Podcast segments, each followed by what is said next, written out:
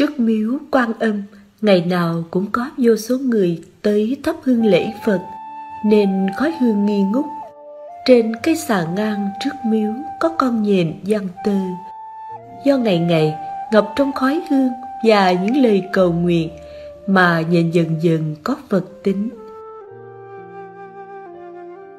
Một ngày nọ, bỗng Phật vào đến ngôi miếu này, thấy khói hương rất dịu nên trong lòng cảm khái. Lúc rời miếu, Ngài vô tình ngẩng đầu lên và nhìn thấy con nhện trên xà. Phật dừng lại hỏi nhện: "Gặp ngươi hẳn là có duyên. Ta hỏi ngươi một câu, xem ngươi tu luyện nghìn năm nay có thật thông tuệ chăng? Được chứ?" Nhện mừng rỡ gật đầu đồng ý. Phật liền hỏi: "Thế gian này cái gì quý giá nhất?" Nhện suy ngẫm rồi đáp: "Thế gian quý giá nhất là những gì không có được và những thứ đã mất đi."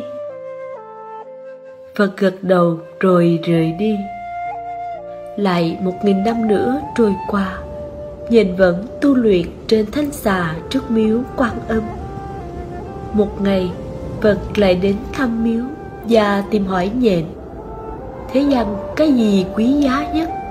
Giờ ngươi đã hiểu nó sâu sắc hơn chưa?"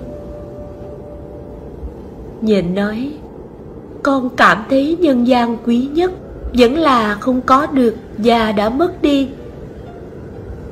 Phật bảo: "Ngươi cứ tiếp tục suy nghĩ, ta sẽ lại tìm ngươi." Một nghìn năm nữa lại qua. Một hôm trời nổi gió lớn, gió cuốn hạt sương đồng lại lưới nhện. Nhện nhìn giọt sương long lanh vui mắt, bèn nảy sinh lòng yêu thích. Ngày ngày nhìn ngắm giọt sương, nhện cảm thấy đây là những ngày vui sướng nhất suốt ba nghìn năm qua. Nhưng bất chợt gió lớn lại nổi lên, cuốn giọt sương đi mất. Nhện trong phút chốc cảm thấy mất mát, cô đơn và vô cùng đau đớn.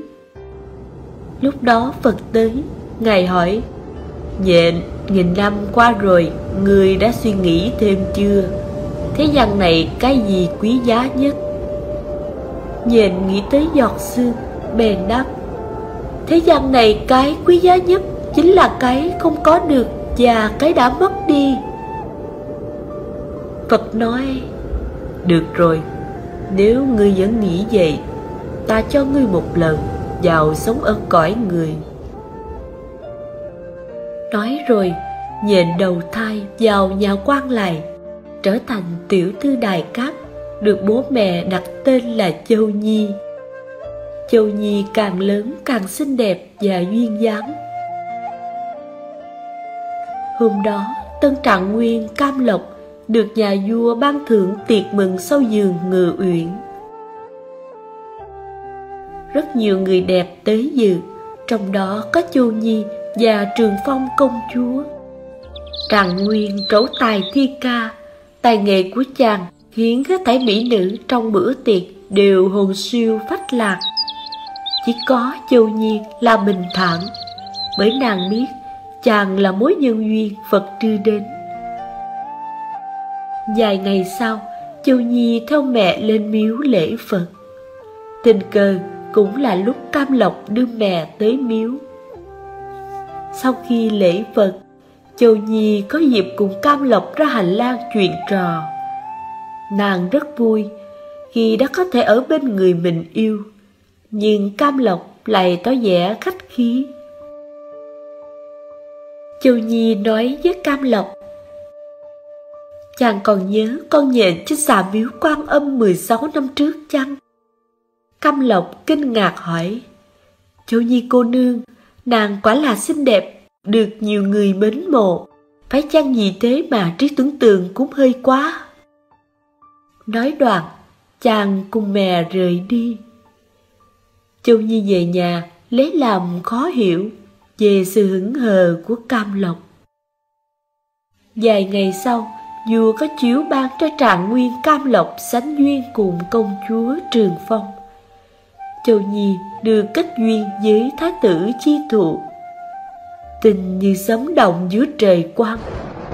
Châu Nhi bàng hoàng, không hiểu sao Phật lại tàn nhẫn như thế. Nàng bỏ ăn bỏ uống, lòng đau đớn dày xé, thân thể dần héo mòn, thoi thóp chờ lúc hồn lìa khỏi xác. Thái tử Chi Thụ biết tin, vội vàng tới phục bên giường nàng thì thầm: Hôm đó, trong giường Thường Uyển, ta vừa gặp nàng đã thấy yêu thương, nên khốn khổ cầu xin phụ vương cho phép ta cưới nàng. Nếu như nàng chết, thì ta còn sống nữa làm gì?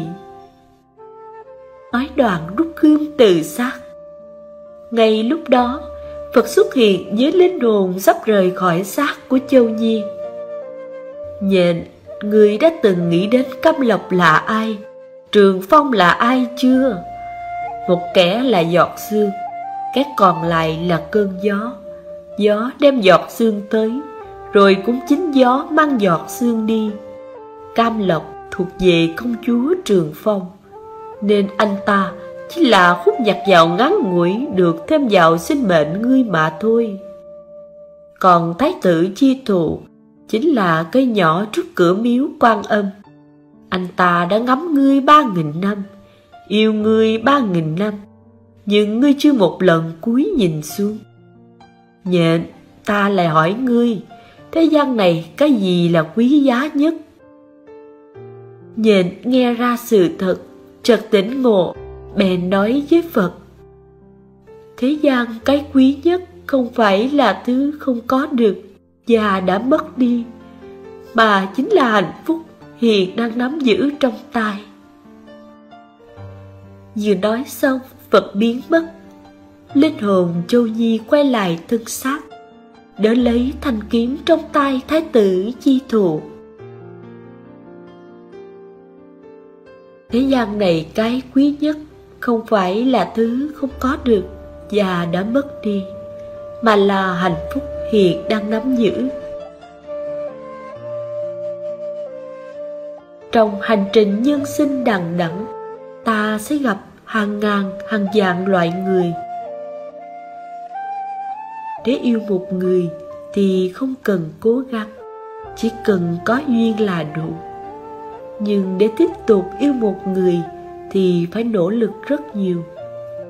Mất đi một người không biết trân quý bạn, có gì phải buồn đau, bởi bạn còn cơ hội một lần nữa gặp được người biết rằng bạn quý giá.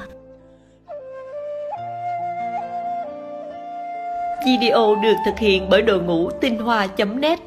Mỹ thuật: Nhuận Mi, Ánh Dương, Minh Lộc, Kỹ xảo: Bèo La, thu âm: Hà Nà.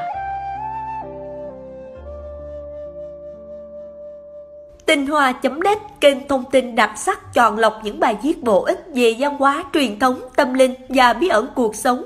Nhớ like và share Facebook để không bỏ lỡ những video mới nhất bạn nhé!